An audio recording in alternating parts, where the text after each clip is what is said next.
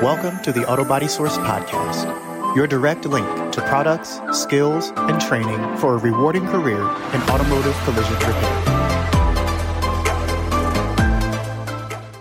Today, we are very, very excited uh, to speak with a gentleman who um, is a very, very close partnership uh, with us here at the Auto Body Source uh, through Norton St. Gobain Corporation.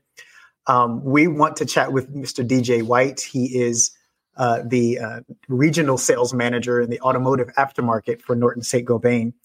And DJ, um, we are really, uh, first of all, want to welcome you here. I'm glad to catch up with you again.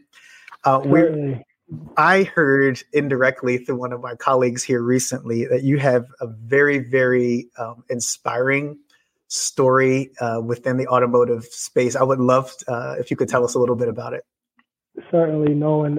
first, Thank you for having me. Um, it's it's an honor to be here and share my story. When I heard of the opportunity and the the purpose behind this content, you know, it's near and dear to me, given uh, my trajectory through this industry, as we know it as collision. Um, so, you know, just to, to start, I'd, I'd, like to say that um, in the position I'm in now, um, you know, I get questioned, how did you do it? How did you get there? How long did it take you?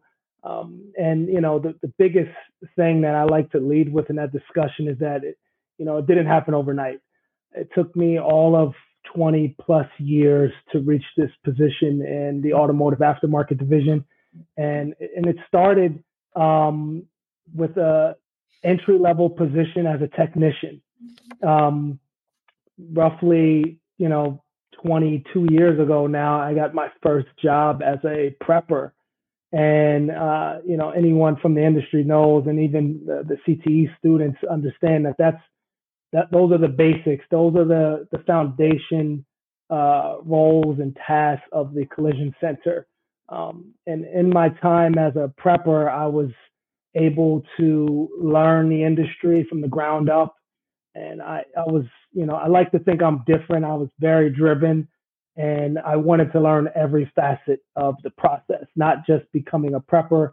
I learned how to mix paint. I learned how to cut in parts. I learned how to detail and do minor dents and dings. And I just had a knack for taking on more than my responsibility.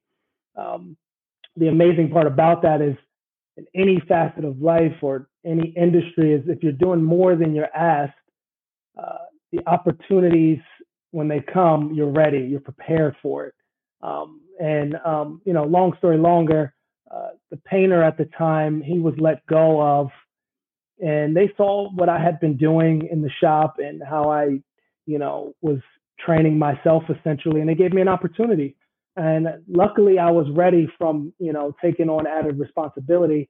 But that got me in the spray booth, and I I ended up becoming a full time painter there and I went quickly from making fifty thousand a year as a prepper to uh, I want to say eighty something thousand dollars, uh, you know, in in my time as a painter um, early on in my career, and I was only at that time, I'd say about twenty three years old.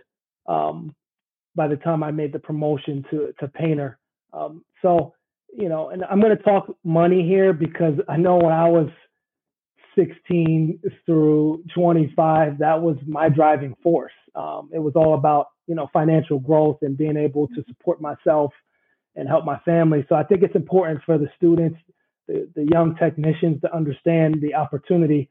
Um, you know, I'm talking, I was making 80,000. This was 15, 16 years ago. Um, you know, now the way the industry set up, there's, there's even more opportunity to make as a painter and there's some painters I've met over the years making well over $120,000 a year in some of the higher production shops. Um, but my story doesn't stop there. It actually just starts there. Um, as a technician, uh, that's the entry. That's not, you know, hypothetically where you need to retire. If you want to be hands on for your life, there's opportunity to to grow within the shop. But for me, you know, I met a gentleman um, from Axalta at the time. He was that was the the the, the company that I was spraying um, their products, and we were spraying their waterborne products. And he told me something I'll never forget. He told me that if I was interested in, you know, making the move from technician to a manufacturer, that I was going to need to go to distribution first. And um, I didn't, you know, fully understand, but he he took me under his wing. He he mentored me briefly in the time that I was a painter there, and he was my paint rep. He would come in and and you know tell me what I needed to do, and I had tons of questions, and I was like a sponge at the time. Um, so I did exactly what he asked, and three months later, from that role, I was with a distributor um, full time as a tech representative and account manager. Um, and um, the, the the advice he gave me was, I can't hire you right now. You're not ready. You you can't make the jump from technician to manufacturer. Um, so he said, go to the distribution level and um, sharpen your craft, and I'll come find you. Um, so I did that, and I I worked for a distributor for seven years as a technical representative and account manager, and I got to learn the business side. And at the time, I didn't mm-hmm. understand why he was trying to walk me through these steps, but it was very key for me in understanding the the business, understanding how the manufacturers partner through distribution to then get product and services to the technicians who are using uh, everything every day. Um, so I spent about seven years in distribution, and I did run into him later. And uh, you know, for what it's worth, I, I had an attempt to get that job, and I didn't earn it, but I didn't stop there. Um, I applied then for a different paint manufacturer, and I, I landed that position. Um, and I spent a short time there before Saint-Gobain, uh, also known as Norton Abrasives, found me. Um, and they courted me and, and, asked me to come on board. And I did. I took a role on here almost four years ago as a uh, account, I'm sorry, a sales supervisor. Um, and in that time, I was fortunate enough to also go around still and speak to the Philadelphia CTE schools and begin to tell my story, begin to share with them my path and and career development. Um, and and that that time, you know, was like I said earlier, was near and dear to me because if it wasn't for that gentleman that walked into my shop and and you know me seeing him live in the flesh, being a young African American male in this industry, I don't know if I would have sought the path. Um, I think sometimes it takes us to see ourselves and someone else um, to then see that path and that opportunity. And I was fortunate enough that he mentored me briefly and un- helped me understand, you know, the layers and the tiers of, of learning and developing myself as a professional. Um, so, you know, fast forward a little bit, um, my time here at Saint-Gobain, I was uh, sales supervisor responsible for the state of Pennsylvania.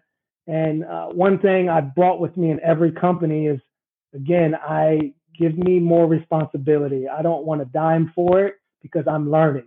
Um, and that again works for me here. I, you know, in a brief amount of time, a year and a half as an outside salesperson for this large global manufacturing company, I was recognized um, by them, and I was given an opportunity to apply for um, this regional sales manager position, um, and I earned that. And um, you know, here I am now going on three years in this role, and I have the opportunity now to uh, lead and manage a team of 12 direct reports as well as two rep agencies. Um, I'm also responsible for roughly a third of the US.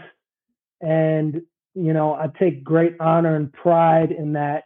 I get to go around and help uh, distributors grow their business in turn helps us grow our business here at Saint-Gobain with the quality products and services we offer. Um, so again, I just summarized my career path in, you know, maybe 10 minutes or so, but it was 20 years of, of, you know, being a, becoming a master at every task I was given incrementally. And that long term comp- compounds into success, I feel. Um, so, you know, for any young technicians listening, um, I hope that they uh, understand that you know becoming a technician is just the beginning. Um, it can be the end in retirement for you, but there's also so many different layers of opportunity, um, financial gain, um, and you know stability in your career, and you can do all that without inheriting, or I should say, taking on the college debt that you know a lot of my peers did to get to the same place in a longer amount of time or sometimes shorter. But either way, um, I, I, think that's a key part here. Is you can be an independent and, a, and a, an adult and make and earn earn a living for yourself and your family uh, at a, a young starting age. That's interesting that you pointed out that you did this on more of a vocational trajectory than through college. Um, that that is something that um, I think is is uh, really advocated for even more uh, in light of the technician shortage now. Yeah. Um, so it's really it's really encouraging to hear you say that. You also mentioned a gentleman that mentored you. Uh, do you feel like there was something in you that he saw um, that he tapped into and helped you to tap into? You know, Nolan, I like to think so. Um, I remember at the time I always prided myself on being very uh, product and technically savvy um, and articulate. Um, and he had those same qualities. Um, so I think we hit it off very well. And um, I asked all the right questions to let him know that I was hungry and looking for those opportunities. And, you know, thankfully, um, he took me under his wing and um, showed me what I needed to do, and I was on my way from there. Awesome, awesome.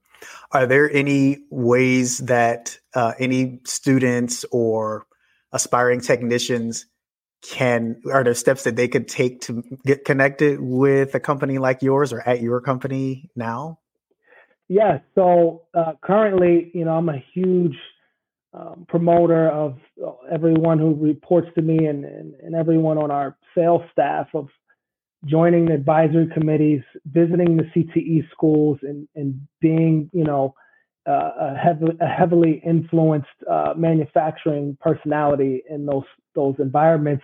Um, so there's opportunities uh, if you're in a CTE program to talk to your local manufacturing rep who visits, and or or your distri- distributor sales rep um, ask for their business card, send them an email, and ask for guidance and and, and mentorship. Um, you know, we at Norton St. Gobain, it's a, you know it's a strong um, focus for us. Um, you know, we pride ourselves on being a little bit more blue collar than some manufacturers, and you know, we want to build fr- from the grassroots up. Um, you know, the next generation of our industry. Awesome, man really, really, um, this was exciting. I, having known you for the past uh, couple of years, I couple did years, not know, I did not know that uh, you you had a, uh, such a deeply rooted technical uh, technical side of your career path. This this is. Um, I was excited to hear that.